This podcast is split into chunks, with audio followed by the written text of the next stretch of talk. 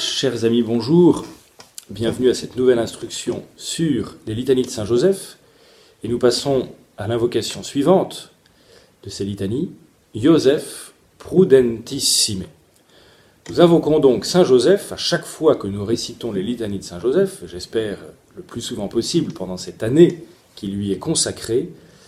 Nous l'invoquons donc comme très prudent. Alors, commençons tout naturellement par voir quelle est donc cette vertu de prudence. Mes confrères ont déjà dû vous parler dans les vidéos précédentes des quatre vertus cardinales. La prudence est l'une des quatre vertus cardinales. Ces vertus cardinales qui sont précisément invoquées une après l'autre, l'une après l'autre, dans les litanies de Saint Joseph.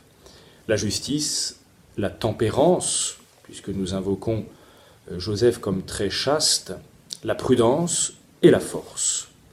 Alors, la prudence est donc l'une des quatre vertus cardinales. Ces vertus cardinales sont ce qu'on appelle des vertus morales.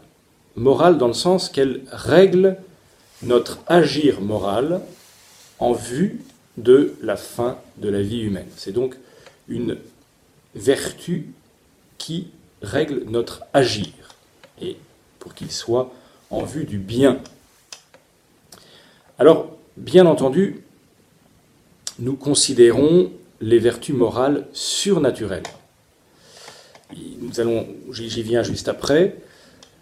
Elles se distinguent des vertus morales naturelles. Les vertus morales naturelles n'ont en vue que la fin purement humaine de la vie, dans la jouissance des biens honnêtes de ce monde. Puis il y a une autre caractéristique aussi des vertus euh, morales naturelles, c'est qu'elles elles sont acquises par le sujet à la suite d'efforts, d'efforts fournis par le sujet. Par exemple, pour euh, m'arrêter ici avec les vertus morales naturelles, vous savez que la figure de Saint Joseph euh, dans l'Ancien Testament est euh, le patriarche Joseph, l'un des fils, l'un des douze fils de Jacob, qui a été vendu par ses frères et qui est devenu ensuite l'intendant de toute l'Égypte. Vous connaissez certainement son histoire. Il a agi avec prudence, puisqu'il a été prévoyant en faisant des réserves de blé en Égypte à une époque faste, pour éviter la famine dans la période sèche qui a suivi. Donc cette prudence de Saint Joseph, qui préfigure la, prudence excellente, la prudence toute surnaturelle de notre saint, eh cette prudence de, Saint, de, Joseph de l'Ancien Testament était une prudence, euh, une vertu seulement naturelle, car elle avait en vue un bien purement humain, honnête, bon, mais humain, purement humain, la subsistance physique en l'occurrence, pour ne pas mourir de faim.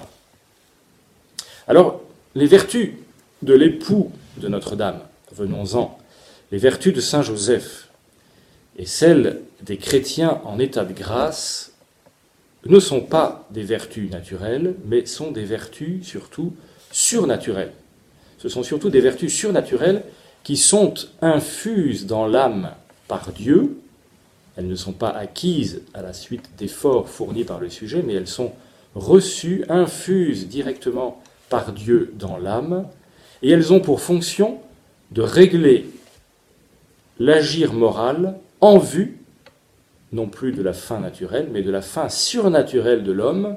Notez bien, la fin surnaturelle de l'homme qui est de ce Dieu, ce Dieu qui est connu et qui est aimé sur terre et possédé dans le ciel. Voilà, c'est cela, la fin surnaturelle de l'homme. Dieu, c'est Dieu, Dieu connu et aimé sur terre et possédé dans le ciel. Alors ceci étant précisé, voici donc ce qu'est la prudence? Et je vous donne une définition que vous retrouvez dans, le, le Tancret notamment. C'est une vertu morale et surnaturelle qui incline notre intelligence à choisir, à choisir en toutes circonstances les meilleurs moyens pour atteindre nos fins en les subordonnant à notre fin surnaturelle. choisir les meilleurs moyens pour atteindre nos fins, les fins euh, qui, parcourent, qui, sont le, but, qui sont les buts de toutes nos actions, eh bien ces fins, nous les subordonnons aussi par la prudence à notre fin surnaturelle qui est, comme je viens de vous le dire, Dieu connu et aimé sur terre et possédé dans le ciel. La vertu de prudence est donc une vertu fondamentale. C'est la plus importante des quatre vertus cardinales que je viens de vous évoquer. La prudence est la plus importante parce que c'est une vertu qui organise les moyens en vue de la fin. Elle organise, c'est elle qui commande, nous, nous, le dirons un peu après. Elle ramène tout à la fin surnaturelle. Tout est ramené par la prudence à la fin surnaturelle. Alors, c'est vrai que la vertu de prudence ne s'occupe pas directement de cette fin, de ce Dieu connu et aimé ici-bas, et euh, possédé dans le ciel. C'est la vertu de foi qui s'occupe directement de cette fin. Mais, même si elle ne s'occupe pas directement de cette fin, la prudence a sans cesse cette fin devant les yeux pour rechercher les moyens les meilleurs pour orienter toutes nos actions vers cette fin. Elle s'occupe donc de tous les détails de notre vie. Quelqu'un qui est prudent sera vite vertueux, euh, possédera, recevra rapidement les autres vertus. Donc elle s'occupe de tous les détails de notre vie, elle règle nos pensées, par exemple, pour nous empêcher, pour les empêcher de s'égarer en dehors de Dieu. Elle règle aussi nos intentions pour, éloigner ce qui pourrait en corrompre la pureté. Elle règle nos affections, nos sentiments et nos vouloirs pour les rattacher à Dieu. Donc vraiment, cette vertu de prudence est très importante. Il y a aussi euh, la prudence est très nécessaire aussi pour notre conduite personnelle. Elle nous aide à éviter les péchés. Elle nous fait connaître les causes de nos péchés, les occasions du péché, ainsi que les remèdes à organiser pour éloigner le risque, le risque de tomber. Et puis cette vertu de prudence nous aide aussi à pratiquer les vertus, à tenir les vertus morales dans un juste milieu et à éviter les excès contraires. Par exemple, comment concilier, par exemple, la justice et la bonté, la douceur et la force? Eh C'est la prudence qui va nous aider à régler, à organiser tout cela. Si vous voulez une image, on peut comparer l'ensemble des vertus de notre âme à une, voiture ou si on va dans les siècles précédents à une diligence par exemple ou à une, voiture avec, euh, tirée par des chevaux. Alors cette voiture nous conduit à Dieu. Cette voiture, ce sont toutes les vertus et elle nous conduit à Dieu. Eh bien la prudence, c'est le chauffeur, c'est le cocher, c'est le chauffeur qui conduit ce véhicule. C'est pour ainsi dire l'œil de notre âme qui voit la route à suivre et les obstacles à éviter. Elle est donc vraiment très nécessaire pour notre sanctification. Alors ceci étant précisé, souvenez-vous, je vous disais que la prudence permettait d'avoir toujours devant les yeux la fin, la fin surnaturelle de notre vie, qui est Dieu connu et aimé. Eh bien, si la prudence euh, est cela, et cette vertu qui nous permet de voir euh, toujours devant les yeux, d'avoir toujours au milieu de nos actions, de nos pensées, de toutes nos activités de la journée, d'avoir toujours présent devant les yeux la fin surnaturelle de notre vie, eh bien nous commençons à voir ici combien éminente a pu être la prudence de Saint Joseph, surtout après la naissance de l'enfant Dieu. Notre saint, précisément, avait tous les jours devant les yeux le Verbe de Dieu, avec la conscience claire de sa divinité. Alors oui, Saint Joseph, il faut le répéter, avait la conscience claire de la divinité de l'enfant Dieu dont il s'occupait, de l'enfant dont il s'occupait. Pourquoi? Parce qu'il connaissait bien sûr la prophétie d'Isaïe, que vous connaissez aussi au chapitre 7, Voici que la Vierge concevra et enfantera un fils à qui on donnera le nom d'Emmanuel. Et il avait surtout aussi reçu le message explicite de l'ange Ne crains pas de prendre avec toi Marie ton épouse, car ce qui est né en elle vient du Saint-Esprit.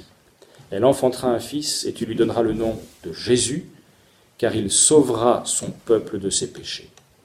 Alors Saint Joseph, en père excellent, bien qu'adoptif, vous le savez, père excellent, il orientait ses actions pour obtenir toujours le bien de ce fils qui lui était confié et qu'il aimait. Ce fils étant Dieu, bien il se trouvait être aussi la fin surnaturelle à laquelle toutes nos actions doivent ultimement tendre. Voilà comment Saint Joseph avait toujours devant les yeux, ne pouvait pas ne pas avoir toujours devant les yeux cette fin surnaturelle. En voulant le bien de son fils adoptif et en réglant toutes ses actions à l'aune de cette fin, eh bien Saint Joseph pratiquait la prudence à son plus haut degré possible chez une créature autre que la Vierge. Voilà qui peut nourrir nos méditations, la prudence de Saint Joseph, qui est donc, il est impossible pour Saint Joseph euh, de ne pas voir cet enfant, de ne pas vouloir son bien, et, donc il est très prudent. Alors vous le savez peut-être aussi, pour agir prudemment, les moralistes euh, donnent trois éléments pour agir prudemment. Il faut d'abord prendre conseil sur les différents moyens Ensuite, décider de prendre un ou plusieurs moyens que nous avons choisis, que nous, que nous décidons de prendre, de suivre. Et enfin, troisième élément, réaliser. Réaliser ces moyens. Réaliser de les mettre en œuvre. Eh bien, c'est ce que précise d'ailleurs saint Thomas lorsqu'il dit que la prudence est la vertu qui conseille avec droiture, qui juge et qui commande au sujet des moyens pour atteindre la fin bonne. Saint Thomas dit donc que la, la, vertu de prudence conseille, juge et commande. C'est donc la raison qui est la règle de la prudence. Mais si la raison est seule, avec ses forces purement humaines, la prudence ne sera qu'humaine. Si nous voulons avoir une prudence chrétienne, il faut qu'elle soit réglée par la raison, la raison éclairée par la foi. Eh bien, c'est bien le cas chez Saint Joseph. Il a une prudence, bien sûr, toute chrétienne, et pas seulement humaine. Nous le voyons dans le cadre de ce qui a été appelé son doute, le doute de Saint Joseph. Marie, sa mère, je vous cite Saint Matthieu, Marie, sa mère, étant fiancée à Joseph, avant qu'ils habitassent ensemble, il se trouva qu'elle avait conçu de l'Esprit Saint. Mais Joseph, son époux, étant un homme juste et ne voulant pas la diffamer, résolut de la renvoyer secrètement. Voilà le texte de Saint Matthieu. Bien, Saint Joseph, à ce moment-là, n'avait pas reçu de lumière explicite sur sa mission. Alors il prend conseil auprès des saintes écritures pour savoir ce qu'il doit faire. Il connaît la prophétie d'Isaïe, citée plus haut, selon laquelle la Vierge concevra et enfantera. Il sait également qu'après la chute, Dieu avait dit au serpent, Je mettrai une inimitié entre toi et la femme, entre ta postérité et sa postérité. C'est au livre de la Genèse au chapitre 3, verset 15. Alors comprenez bien qu'il ne s'agit pas pour lui d'un doute au sujet de la conception de Jésus, comme certains l'ont dit par erreur.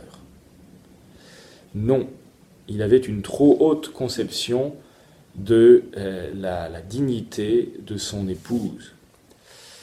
Eh bien, en quoi consistait ce doute? Tout simplement dans le fait que les saintes écritures qu'il avait consultées et qu'il connaissait ne mentionnent pas la présence d'un homme auprès de la femme et du Sauveur. Il comprend avec sa raison et les quelques éléments que lui donnent sa foi et son humilité qu'il doit tout simplement s'éloigner pour ne pas s'arroger un rôle que Dieu ne lui donnait pas. C'est d'ailleurs ce que soutient Saint Bernard. Joseph voulut se séparer de Marie pour la même raison qui fera dire à Pierre Éloignez-vous de moi, Seigneur, car je suis un pécheur. Et au centurion Seigneur, je ne suis pas digne que vous entriez sous mon toit.